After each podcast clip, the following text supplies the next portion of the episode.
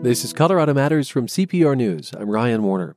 The Trump administration hopes state and local law enforcement will do more to enforce immigration laws. In a memo signed this week, the head of Homeland Security calls for the expansion of a program that trains cops to act as immigration officers, to quote, investigate, identify, apprehend, arrest, detain, and conduct searches.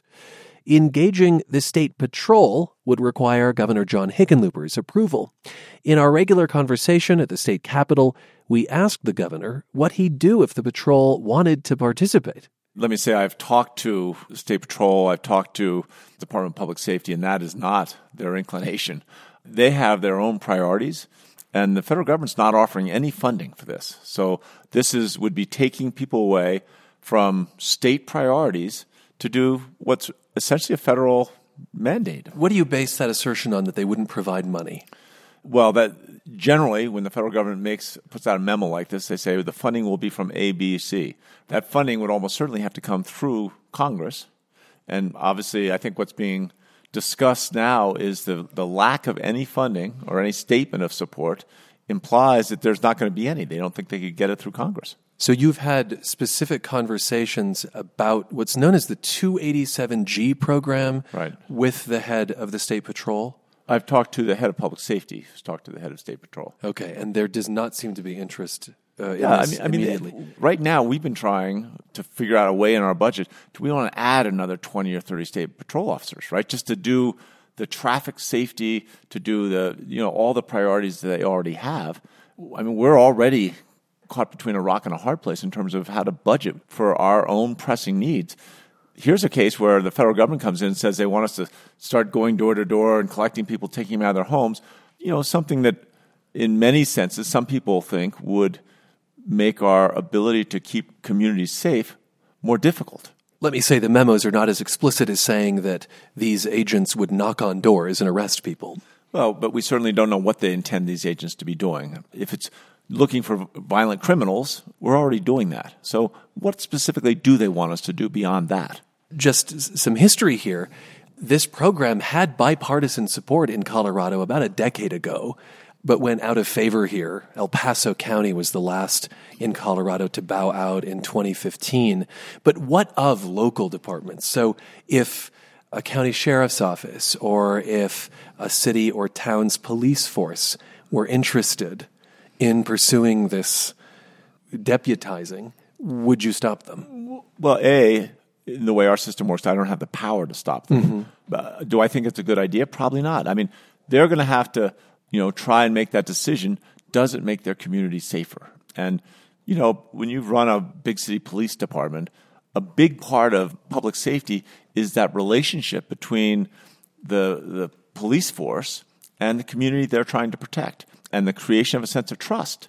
And however you look at this, it's hard to imagine you're going to improve the trust relationship between the community and the police force if you're going into people's homes and taking people out solely because they're undocumented. Now, let me be very clear. When undocumented individuals go out and, and rob a store, create a, a, violent crime, or part of a gang, we are the first to say they should be arrested I think every police chief in the state would support that and, and, and turn them immediately over to ICE so that they can uh, go through the deportation process. That makes a lot. No one's arguing with that. Though I think there is some argument that that doesn't happen as often as it could. And I think that's fair, right? If you've got violent criminals who happen to be undocumented, we should be much more effective in making sure they are arrested, detained, processed, and deported. If they really committed violent crimes, they should be the priority in terms of any kind of a deportation process. You have heard from constituents across the political spectrum on the immigration issue. We reviewed comments that came into your governor's website, people who'd okayed them to be public. Jody Hankins in Pueblo County wrote in December I support President elect Donald Trump and his efforts to protect American citizens. I do not support sanctuary cities and ignorance towards immigrants. On the other side, Alice Gustafson wrote into your website from Garfield County to say, Governor Cuomo has taken a bold step in declaring New York a safe zone for all people. Doing so in Colorado would alleviate some fears and help deter any hateful reactions by a citizen. I'm just curious, how often, when there are calls and emails from constituents, do you actually see them? Well, I, there are so many on this issue, so many that come in, uh, but we do keep a record of them all and kind of sum them up of how many people are for it, how many people are against it. So you get a digest, or yeah, there's a log that, that, that is done on a daily basis, and I do look at that log. However, I think it's worth pointing out that you know in something like this where there is so much emotional energy and, and so much divisive rhetoric, sometimes that blocks possible compromises and solutions. One solution, I would suggest, maybe the time is right now for Congress finally to step up under this new heightened awareness and say, all right, what are the compromises so we can finally resolve this immigration, immigration problem that's been going on for over 20 years now? Obviously, securing the border is a part of that. I'm not sure a wall is the most cost effective way of doing that. Uh, but why don't we have a national ID system that works? Why can't we hold businesses accountable, maybe increase the penalties if they're hiring people undocumented? You know, look at the industries where we can't find sufficient workers even now with undocumented workers in the mix. So agriculture is a big example of that. Construction. You talk to people in town and they're offering construction workers, you know, third year you could be making $60,000 a year and they can't find enough people that'll come every day and show up and work hard this is a, a, an issue that sooner or later Congress has to step up and say, all right, how many work permits do we need in these different industries? And how do we make sure that we're not holding back the economic growth of our country, the job creation that would naturally occur if we weren't impeding it? Do you uh, ever find yourself being swayed on a particular policy given the, the emails or how they're breaking on a particular issue? I try to keep an awareness of public sentiment uh, on all these difficult issues because in a funny way you, you, you don't want to get too far out ahead of public sentiment even if you're on what you believe in your heart and soul is the, is the right direction. Abraham Lincoln said it. He said with public sentiment nothing can fail. Without it nothing can succeed. But you have to balance how an issue is evolving to figure out exactly when when you can have the best effect. Otherwise put, could that be called spinelessness? You know, that, that you don't take the lead. Certainly, certainly Lincoln was called spineless frequently. Even in the Capitol, you have widely differing views on immigration. A Republican bill would punish cities and even particular public officials who create sanctuary jurisdictions. And a Democratic bill would limit how law enforcement resources can be used for immigration enforcement. Is legislative action at the state level required in your mind, or do you see this purely now as a federal issue? Well, I've always seen it largely as a federal issue, and I think, I mean, this nation is. So is that just is that just political maneuvering as you see it on lawmakers' no, no, I think behalf? It, no, I think it can have a, a role, but I think it's primarily a federal issue. You're listening to Colorado Matters. I'm Ryan Warner, and we're back at the state capitol for our regular conversation with Governor John Hickenlooper. I'd like to focus on energy now. You wrote a letter asking President Trump for more federal funding of clean energy. And uh, later this week, you head to Washington for the National Governors Association meeting. Um, you told us that you expect to visit with President Trump for the first time there. What's the top thing you plan to raise? Is it energy? Is it something else? Well, again, that all depends on the context of where and, and how our discussion unfolds. But certainly issues that uh, I would expect he would bring up and that I would want to at least make sure he understood our side of it would be immigration, would be clean energy, and, and you know how the, kind of all of the above stance on, on energy really pays dividends long term. I would talk to him about healthcare. There are now five or six or seven Republican governors that are saying, hey, we expanded Medicaid uh, based on a, a social contract with the federal government. Don't pull the rug out from under us because we're finally – getting a higher percentage of people with good basic health care. Is your sense that you'll have one on one time with President Trump?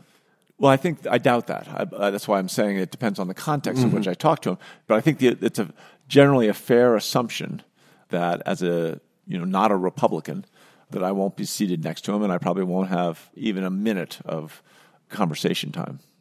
On the energy question, methane is one of the byproducts of oil and gas development, and it contributes to climate change.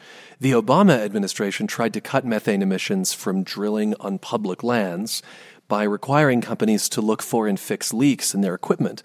Uh, that effort was based on rules Colorado adopted in 2014. Now, Republican leaders in Congress are working to repeal the federal rule. The U.S. Senate's going to vote soon. Republicans and some industry groups argue the methane rules amount to bureaucratic red tape, that they hurt business. What have you heard from business leaders in Colorado about the rules here? Depends on who you talk to. If you talk to any of the larger operators, the people that drill a lot of wells that are recovering a large amount of oil and, and dealing with a lot of methane, I think almost without exception, they say to me and publicly uh, that these methane regulations were a good thing, that they actually improve the social contract between the oil and gas industry and the public, that they are definitely having a material benefit on the quality of air in Colorado. But the smaller operators are struggling to meet it, do you think? Uh, I'm not so much sure it's that so much as they resent the the imposition of another set of rules and regulations, and they're tired of that what they perceive as a constant, you know, sequence one after another, higher hurdles for them to get over in running their businesses. It is worth pointing out that the cost of the methane regulations has come down every single year. So originally they were saying that it was going to be $60 million a year to, and again, remember, this is a multi, multi, multi billion dollar, tens of billions of dollar industry in Colorado. So $60 million, while a lot of money, is not the end of the world. The large operators that were paying the vast majority of that have dramatically reduced the cost. In other words, they found innovations so they can harvest that methane, reuse it, and, and get back some of their costs of doing so much more quickly than we originally thought. So some estimates are as low as there's $20 million a year, and it's going to keep going lower. So I think by almost any measure, the methane rules have been a success. And so, do you hope to sway, say, U.S. Senator Cory Gardner, Republican from Colorado, on this issue, given the upcoming vote? Have you spoken with him about this? Yes, I have. And what have you told him? He could be a key swing vote. Well, I've given him my opinion. Uh, Senator Gardner, I talk to him every couple of weeks, and he gives me his opinion. I give him my opinion. Does you know, he seem to be um, vacillating on this question, or do you think he's made up his mind? I wouldn't say vacillating. I, th- I, think he's collecting the information and, and, trying to figure out what is a you know it's a difficult question. Given that there's a new Secretary of the Interior who's going to be perhaps more cautious about where to and how much to impose methane regulations on public lands. Wouldn't it make sense to go and change these rules through the normal rulemaking process rather than to exercise what some people view as a nuclear option, right? Oh. This so in this case, CRA. It's, it's, it's really the methodology. CRA, the Congressional Review Act. So th- that there is a question of whether he thinks the Senate is the right place to do this, or it should just happen administratively. Yes, but if they use the the CRA, uh, this congressional review, what it means is that the Department of the Interior can never add any regulations on any of these areas without going through Congress. And as we all know, Congress is hard to get anything through in, in most cases. The state sued Boulder County last week over its temporary moratorium on oil and gas drilling, which it has repeatedly extended. Boulder County insists its moratorium does not violate the law. The suit came from the state attorney general, Cynthia Coffman, who said, quoting, the Colorado Supreme Court has made clear that local governments do not have the authority to ban oil and gas development. Did you consult with her before she sued? Or did uh, she consult with you? We were aware that she was filing suit. You were. And do you think that she made the right choice? Well, I think that there's uh, Boulder is going to have a new set of rules, hopefully in the next several weeks. And our hope is that those rules are going to be able to both respect and reflect the, the state constitution and people's private property rights, but also uh, provide uh, more protection or more interchange between the industry and you know surface property owners. So do I hear you saying that she might have jumped the gun on this? It sounds like you're very confident Boulder will come up with those rules as opposed to continuing the moratorium. Yeah, I mean Boulder has has said to us that they're very close to getting these rules. Uh, we haven't seen the rules, so again, the first question is: Do they get those rules in the next few weeks? So they have gone past that five-year deadline, but if they really deliver the new rules, is it worth a lawsuit? Then the next question is going to be do those rules conform with what's in our state constitution? So, do you think she was premature in filing the suit? Uh, again, uh, I'm not going to tell the attorney general how to do her job. I think that I'm somebody who, when I was in the private sector, I never sued anybody and I was never sued. I tried to work everything out. I think when you go into court, you, you spend a lot of money and I'm not sure you always get a better outcome. Boulder County commissioners say there's really a bigger problem here, and that's relations between the industry and some local governments. Here's Commissioner Elise Jones. The state has not yet solved the problem, and that's one of the reasons we're in the state that we're in right now. Your oil and gas task force produced new rules in 2016 to address this friction and give more local control. Uh, we reported this month on the first two communities to test these rules. One's in Weld County, the other on the West Slope. Groups of citizens in each say that the rules don't reflect common sense, since they still allow companies to drill within 500 feet of their homes, with dozens of wells on a single pad. Uh, the rules have made companies do more to limit noise, dust, lights, monitor air and water quality, but accidents still happen. Uh, after hearing our reports, wonder how you feel about these large developments, what some citizens say is industrial scale activity in their neighborhoods. Well, these wells are drilled nowadays. What used to take six months is drilled in six days. So the wells are drilled very rapidly, one after another. And by putting them on one pad, you may have several months of you know industrial activity, but you're not having it spread all over the county. And that was the original idea behind using directional drilling to from a single pad be able to drill you know a couple square miles worth of area without having to you know be in, in, in conflict with more housings. And yet, for those who live next to or near that pad with so much activity going on, they're seeing it as concentrated and injurious. And again, and that's this is the place where I think local government can step in and should have a voice. If they say we'd like you to have more pads, I think most oil and gas companies are going to say, "All right, if you want us to do more pads, doesn't cost much money to do a pad, we'll do more pads." But does that really make sense for their community to have more people subjected to more noise and, and, and dust and commotion? Uh, or is it better to go as quickly as you can in one place and, and get that noise over in a matter of a few months. So, do you think there should be more limits on large scale oil and gas facilities that go into a neighborhood? Or do you think the state has struck the right balance here? I think the circumstance here is they don't want those wells drilled at all. It's not a question of, it's a good thing to argue against how many are on a pad, but they're not saying they want those wells distributed on many smaller pads. They're saying we don't want those wells. So, no matter what choice the driller makes, it, it, sounds to me like the friction between local governments and the industry is not really being eased, even in light of the new rules. Right. And, and we are at the same place where I think on your show for several years we've been talking about in our Constitution, this is someone's private property, these, these mineral leases. So if we really feel as a community that this is so injurious to our neighbors, then we should do what we do with transmission lines. We, we should use eminent domain. There's a whole legal process. That doesn't appear to be something that Boulder or Broomfield is willing to come up with to come out of their pockets to pay for this private property that they want to take. Broomfield, which is also dealing with the question of a moratorium. Let's put the focus back on this building, the state capitol. You've given lawmakers until the end of March to agree on how to get more money for transportation and infrastructure. Republicans and Democrats agree transportation funding is a top priority, but they haven't found a way to fund it yet. Why are you laying back and letting lawmakers figure this out? Why, why not take initiative in the debate? What do you mean by take it? You mean go out and hold a press conference and tell them what they should do? Um, you think that would work? Tell me the truth, Ryan. Well, you I'm not sure that, that that's exactly any... what I had in mind. But well, what the, would you the, suggest? Maybe this is happening. You can tell me. But sitting down directly with lawmakers and uh, saying, "Let's am, figure this out at this table." I am sitting down directly with lawmakers, saying, "Let's figure this out at this table." It's okay. not this table, but sometimes it's this table here in your office. You know, one issue that Republicans have raised is that any new source of transportation funding be uh, revenue neutral, which means that if you're going to increase a tax on Coloradans, for instance, to pay for roads, infrastructure, another tax should be lowered uh, in concert with that. Where is that in the negotiations? Well, I'm open to discuss anything, but I don't see how this helps, right? If, if we're going to lower one source of revenue so that we can add a new source of revenue and we end up with the same amount of money, why aren't we going ahead and using the first source of revenue to build the roads and the infrastructure we need. Well, I think Republicans want some sort of trade off.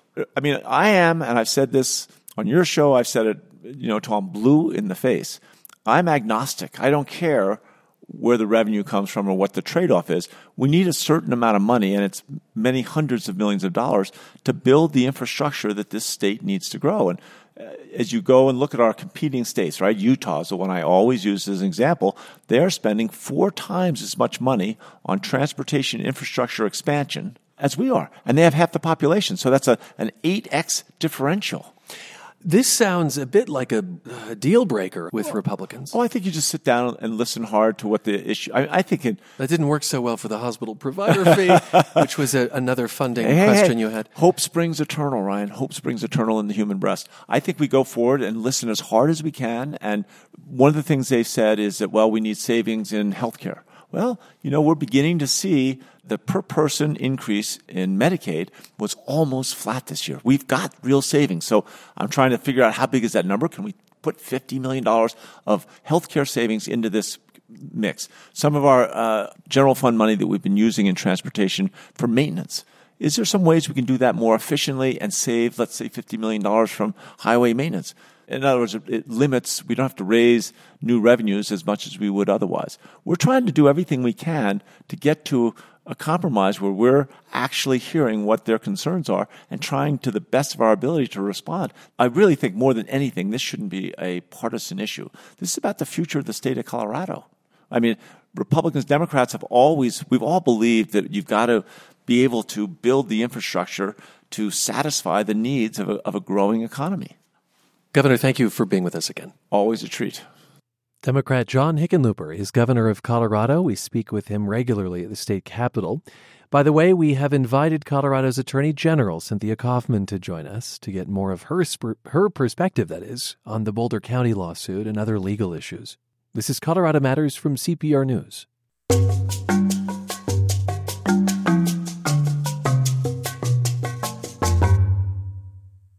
Mourning the loss of a loved one and mourning for the planet are themes of the new play Two Degrees by playwright Tira Palmquist. She workshopped the script in Denver during last year's Colorado New Play Summit, and as part of this year's summit, the show gets its world premiere. Two Degrees follows Emma Phelps, a paleoclimatologist who studies ice cores in Greenland. And the playwright, uh, joins me from Irvine, California, where she lives. Tira, welcome to the program. Well, thank you very much. I understand the idea for this came out of a challenge a friend made. What was that? yeah, she challenged me to write better roles for women over 45. Pardon me. At the time, uh, she was about 45. We were having drinks in San Francisco, and she said, You know, it really is terrible being an actress of a certain age, being at the height of my abilities, and seeing the roles kind of dry up. Um, every other audition she would see, there would be no parts for her. Um, and so she said to me, Hey, the next play you write, you better write a part for a woman my age. And I said, Absolutely, Ugh. I'm going to do that. Um, and it took me a while to figure out what the play would be. Um, and did you write it with this, really... this particular friend in mind as the actress, or was the was the challenge a bit more flexible than that? It was a bit more flexible than that. Certainly, as I was as I was beginning to write the play, her voice was in my head. But I was also really thinking about what is the best way to provide an opportunity for an actress what kind of parts do we want to see on stage? What kind of stories do we want to see? And if and if we only see a certain number of stories about a certain kind of people, then I think that that has a ripple effect hmm. in the theater and in our lives. So I was thinking about it as a broader challenge of what kind of great, exciting part can I write that is reflective of what women can do over 45? And you came up with a lead character who is a climate scientist. How did that occur to you? That, I'm sorry that I'm so. I'm having morning voice, apparently. Well, that's okay. Um, I, I, welcome the frog in your throat as well as you. Why, thank you. I would say that the impetus to have a climate scientist really came from my distress about reading about climate change in the news. Um, I'm not a scientist, I'm a writer, I'm a teacher, but reading a lot about climate change certainly was in the back of my head as I began this play. And it just occurred to me, well, of course, I should make this this lead character a, a scientist and climate science being a, an important issue. Um, that's where the uh, impulse to make her a paleoclimatologist began. So, to look at the history of the world through ice cores and understand climate and how it has changed. So, her name is Emma Phelps, and uh, Yes. uh, she goes to Washington to testify before a congressional committee about climate change legislation. And her arrival in D.C. coincides with the first anniversary of her husband's death. What, Yeah. did, what did you want to achieve with that sort of overlap of events? The overlap occurred to me when I was reading about when we study climate change and we study what is happening now, those things that happen now are a result of decisions that made decades or hundreds of years before. And so looking at the way one grieves for someone and how one gets over the death of a spouse, I was paralleling the eventual uh, the eventual uh, grief that results as uh, after the death of a of a loved one, what one learns about a loved one, perhaps after the fact. This parallel structure is both about the uh, the way grief influences our lives, the way grief works through us, but also looking at the way we have to come to grips with our own choices with our lives, both in terms of climate change and in terms of our personal uh, trajectories. So while Emma is grieving for the planet, she's also grieving for her spouse. But some of some advice she gets from another character in the play is that hey, if you can't go back and change the mistakes of your past, but you can change you now. You can make different decisions about how you move forward, and you can make different decisions about how you live your life. And this advice applies both to Emma personally, but also applies to us in terms of how we decide to make policy or make different choices about uh, ameliorating uh, our effects of climate change. You're listening to Colorado Matters. I'm Ryan Warner, and we are speaking with playwright Tira Palmquist, who has written Two Degrees. It is a play that was workshopped uh, last year at Colorado's New Play Summit and is now fully formed and makes its world premiere uh, in Colorado uh, through next month. So I understand you did some extensive research for this play about climate change, reading up on the science and politics. Um, you also took a, a cast field trip to INSTAAR and NCAR in Boulder. These are two research centers focused on climate science. And you had a chance to speak with a few of those scientists. Uh, what was the biggest takeaway you had from that experience? The biggest takeaway that I took was number one that n- Emma is very um, reluctant to be testifying in Washington. And when I heard one of the other scientists, Marika, um, express that same opinion, I felt vindicated in my choice to have Emma um, reluctant, but also it it clarified for me this divide between politics and science. Um, it while we can certainly say that many politicians today don't necessarily trust or love science, um, I think that the the same is true for the scientific community. There's a certain amount of distrust and fear of the the political climate now, um, and that was a huge takeaway for me. Uh, and I think that's something we've got to bridge. If we're going to build better policy, then I think politicians need to be better versed in science, and I think scientists need to step up and run for office. Hmm. And you mentioned Marika. This is Marika Holland, I believe, at NCAR. Yes. Uh, I also understand the research included looking into the mining industry. Yeah. Uh, one of the characters, Clay Simpson, is a representative for uh, a mining consortium, a mineral exploration company.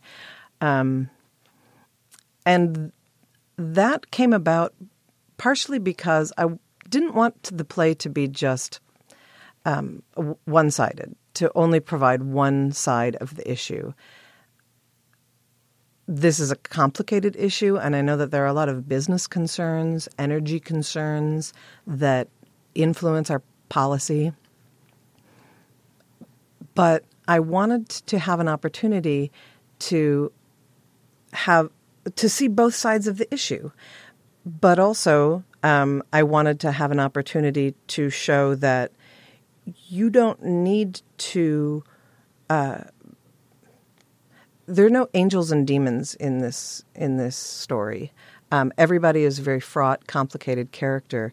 That includes Emma. That includes Clay, and and I wanted to have a more diverse perspective on the issue. Um, when I, I was writing Clay, it was yeah. Go ahead. I wonder if your friend who who wanted you to write a, a, powerful role for a woman over forty, if she thinks you you succeeded. Well, she's got the script. um, I I don't think she's had an opportunity to uh, to perform it or do a reading of it yet. Um, I would really hope that she would because she'd hmm. be dynamite in it. Do you think that this play, Two Degrees, is is I would say I would offer you a glass of water, but you're in Irvine, California, and we're here in, in Metro Denver. I've um, got water right here. Okay. Do do you think this is advocacy? The play, Two Degrees. I think it's hard to do theater and not do advocacy. On the other hand, I don't think that theater is a policy making endeavor. My goal in writing the play was to provide a human side of the story and to perhaps change people's minds not necessarily about the science, but about their place in this story. Um, for me, the political is personal and the personal is political. That is playwright. I think Tira, that it's. Oh, I'm so sorry. No, we, go we, ahead. We've just run out of time. So, Tira, thank you so much for yours. Well, thank you very much, and Play- thanks for for having me on the show this morning. Playwright Tira Palmquist, the Denver Center presents the world premiere of her play Two Degrees through March 12th. Coming up, a bowl of ethics. This is Colorado Matters from CPR News.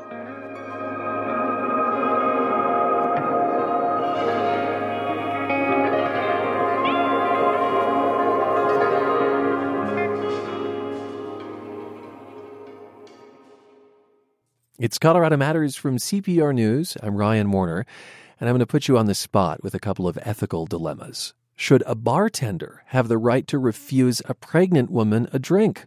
Should colleges pay their athletes? Those are just two of the questions that students from the Colorado School of Mines have been contemplating.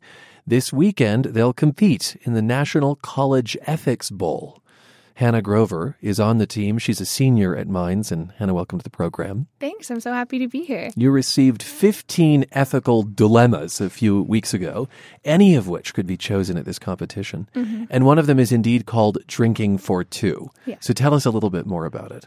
Okay. So for that case, um, basically what happens is we all get case studies. And in that one, they give the situation where there's maybe a pregnant woman at a bar and the bartender is unsure should I be able able to serve them? Am I required to serve them? How do I make this ethical judgment? And what framework do I use? And so we kind of are tasked with maybe providing some sort of answer to that. And you have to be ready to argue, I think, either side potentially. So, yeah, it's a little bit different from debate in that you're not given a for or against. You come in and you're given a much more like open ended question, oh. and you form um, whatever argument and best response to that question. And so it's, it's not necessarily for or against like a typical debate. I see. And so uh, when you compete, it might be that uh, both teams come to a similar conclusion, but you're judged on whether your uh, conclusion is better argued or better Right. presented. Right. Yeah. So, I mean, oftentimes we'll even come to similar sorts of conclusions, but it's like, did you consider this angle, or what about how it affects this party or this stakeholder? Um, is like a big word that we use. Um, and so, how clear is your argument? Yeah, exactly. And you will be grilled by the judges. So you make a presentation and then they try to tear it apart. um, yeah, you know, they they do their best to be helpful as much as they can, but they're definitely you know poking holes and saying like, here's where we saw maybe a flaw, and how can you explain that, or how would this this argument hold up in this situation? You know, they try and push it until your argument kind of falls apart. Okay. Um, I have some experience with that. So, what are your thoughts on that that conundrum of a pregnant woman walking into a bar and asking for a drink? Right. So, um, you know, as a, as a team, we all kind of come to these conclusions, and we have to explore these um, these cases from lots of angles. And what our we came to, and, and the girl in charge of it is Dana Steiner. She came to the decision, uh, and we did as a team that um, you can't discriminate based on someone's health status. Also, being pregnant. And so, as a bartender, you don't have the right to infringe on someone else's autonomy. And so, autonomy is a big word that we use as well.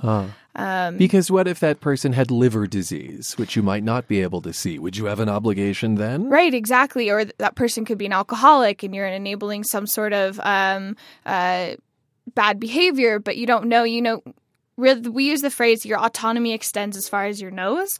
And so um, you're only able to um, make decisions or take actions that affect yourself and don't infringe on someone else's ability to make choices for themselves. Mhm. But would that bartender have some responsibility if that baby were born with fetal alcohol syndrome? Um, so our our stance is no. I mean, it's tough, right? Because maybe they would feel some sort of guilt. Um, but the other way we looked at it is if a, if a woman is pregnant and she's at a bar drinking, it's it's very likely that she's probably drinking elsewhere. Um, and so, you know, one drink isn't going to do anything. And there's also no, uh, so far, no conclusive scientific evidence on how much alcohol um, leads to any or what uh, range of defects in, in a child. So, you know, a glass of wine, not going to have total adverse effects. If you're drinking 10 drinks a day, bad things are probably going to happen. And But so, the bartender can't necessarily know right, that. exactly. So uh, you've clearly thought this through,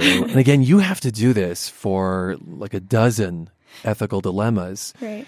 Um, are there practice sessions? Do you get together to sort of rehearse? Yeah, so so what, when the cases came out, we were actually on winter break still, and so we did a lot of research on our own. We split the cases up. So there's three of us that present. It's myself, Dana Steiner, and Parker Bolstad, and um, we and then the other three team members, uh, Kirsten Fong, Azriel Wolf, and Ian Kramer, all did research. We came together right when school started, um, and we meet Tuesdays and Thursdays uh, for about two and a half hours in the evening. We're speaking with Hannah Grover.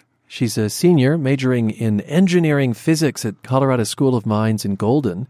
And uh, she and her teammates, whom she mentioned, will compete in the National Intercollegiate Ethics Bowl this Sunday. It's in Dallas. And uh, give us an example of another ethical question that you are prepared to answer, to argue.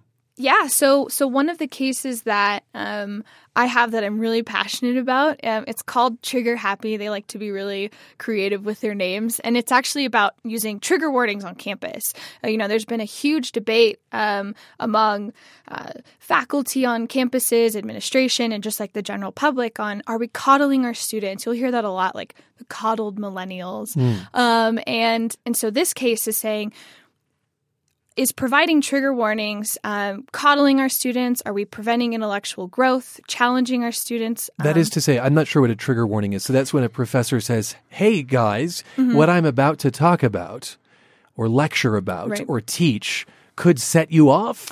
So yeah, typically how it starts, it actually started on the internet and it was like, hey, there's graphic content. If you're if you've experienced trauma, you may want to be careful about what you're about to view. So what it takes form in uh, how it should take form in college campuses is maybe on a syllabus saying, on this day, we're going to be talking about war. Maybe we'll watch a graphic video, or this book has sexual violence in it. If you've had traumas, you know, just make sure you're prepared. Um, it's not to allow people to get out of it at all. I see. And so the question is uh, is this the right thing to do by students, or does it actually do a kind of educational disservice? Where do you where do you land? Right. We actually I land on the side of it's it's a very positive courtesy if done well. Right. It's a warning to students who have experienced trauma. Um, a lot of people don't haven't experienced trauma, so it's hard to relate to. But hmm. people actually suffer really adverse effects when they're uh, re-exposed to things that may trigger. Um, their traumatic experiences. We can think of veterans. Um, so scenes of war could trigger really traumatic uh, memories. So well used and maybe narrowly tailored. Right. You hope to get a master's after this and become a nuclear engineer. Mm-hmm. Why the Ethics Bowl? Yeah, that's a good question. Um, so I was actually in the ethics class la- uh, last year with Sandy Woodson, who's one of our coaches, and I thought it was really interesting. It was fun to talk about these, you know, sort of deep ethical issues. Um, how can we make best decisions in the world?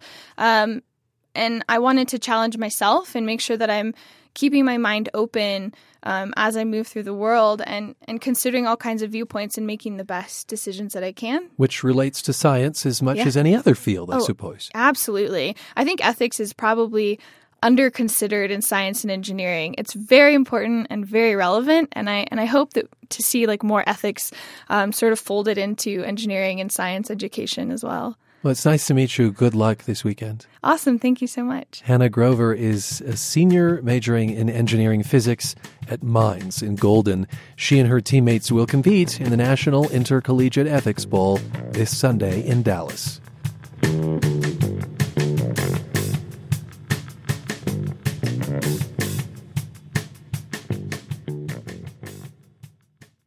She has an infectious smile, velvety skin, smoky eyes, and several hundred thousand YouTube followers who seek her beauty tips.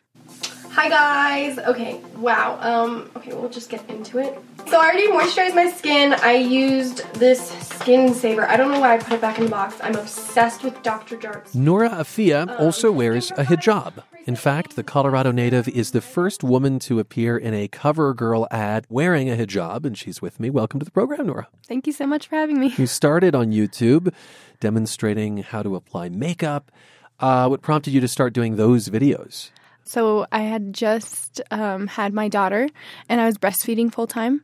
So I would watch a ton of YouTube videos. And what's amazing about YouTube is you can find people that are super relatable. It's just like watching TV, but people that are super relatable. So I would look for girls wearing the hijab, and I was more into the makeup side of YouTube tutorials, and I didn't see very many Muslim girls wearing hijab that started doing that. And so I thought I'd just like fill a void. When you describe people as relatable on YouTube, I think what you're saying is you were hungry to see people who looked like you. Yeah, definitely. Why do you think that there was a dearth, a lack of people wearing hijab, doing makeup? Is there a, an inherent tension there? Because I think of the hijab as as something that adds modesty, and makeup is something that doesn't, doesn't necessarily. necessarily. Yeah. So um, there was. I feel like people were kind of afraid to do and to put themselves out there. You're 24. You were married at 18. Have a daughter who's five, and you wore a hijab while going to school in Aurora. How did you feel about wearing it then? Um, I grew up pretty insecure about it because I have a twin sister and I started wearing the hijab before her and like our whole life we kind of did everything at the same time, you know? And then all of a sudden I just started in the middle of the school year and I just had to wear it. So it was very different for me and I was I don't think at the time I was in middle school so I don't remember any other girls wearing it. I was like one of the first. So Why did you choose to wear it? Um, like wouldn't necessarily say I made that choice. You know, it's just something you do when you when you get your menses as a young girl. You're supposed to wear a scarf just like anybody else. If they take their kids to church, that's what they do. This was understood then in your family. Yeah. What did kids say about the hijab at school? Um, I feel like girls didn't give me such um, a hard of a time as boys did. Really? Yeah, boys were the ones that picked on me the most. In, in, in what way? What would they say? Oh, I don't really remember. I don't. they just I, I just remember being treated completely different. Did you understand then why you were wearing it? Did it make sense to you, or did it feel kind of foisted upon you? I mean, looking back now, I understand why I wore it, but at the time, I didn't. Why do you wear it today? Um, because I see the beauty behind it. it. You know, it really empowers me as a woman, and makes other people look at me for who I am, and you know, listens to the words that come out of my mouth instead of just judging me from my appearance. Are both your parents Muslim? Yes. Tell us about them. Um, so my dad's Moroccan. Um, he came here, I think, when he was like 18 or 19, like really young. And my mom is Swiss, German, Lebanese. But she was raised, her dad's a Christian Lebanese, but she actually converted before she met my dad. I want to talk more about this CoverGirl gig. Yeah. You, had done some smaller campaigns for different kinds of makeup, I Yeah. think. Yeah. Did you apply for the, the CoverGirl thing or did they come calling? They came calling. what was that like? How did you find out? It was amazing. Um, I got an email, and it was uh, from the casting agency that was working directly with them. And they said our client is really interested in using you in our upcoming campaign. And they said they mentioned something about a commercial, but even up until when I got there, I didn't realize it was like as big as it is. So I think it was a mascara ad, correct? Yes, yeah. Uh-huh. And how was it to shoot the ad? It was fun. It was a lot of fun. It was, it was very a little nervous for me because you know when I film my videos, I'm in a room by myself and it's just me and the camera. I can stop and do whatever. But this was me in front of like a set, uh, a crew of like. at the time, I it was like twenty men to me. You know, there's women there too, but I just see men. Like, so it was kind of awkward at first, but um, it was a lot of fun. You know, they they put on my music to kind of like you know, let me loosen up. How do your parents feel about the makeup side of this and the the now much more public side of this? Um, so the makeup side I, in the beginning, like when I just started out, Yeah. I think it made them kind of nervous, but they realize that I'm not doing it to like parade myself. You know, it's just Why it's, are you doing it? It's helped me find myself. That is Nura Afia of Denver, the first woman to appear in a CoverGirl campaign wearing hijab. We first spoke in November. That's Colorado Matters for today. You can follow the show on Twitter at Colorado Matters, and we are CPR News on Facebook. I'm Ryan Warner at CPR News.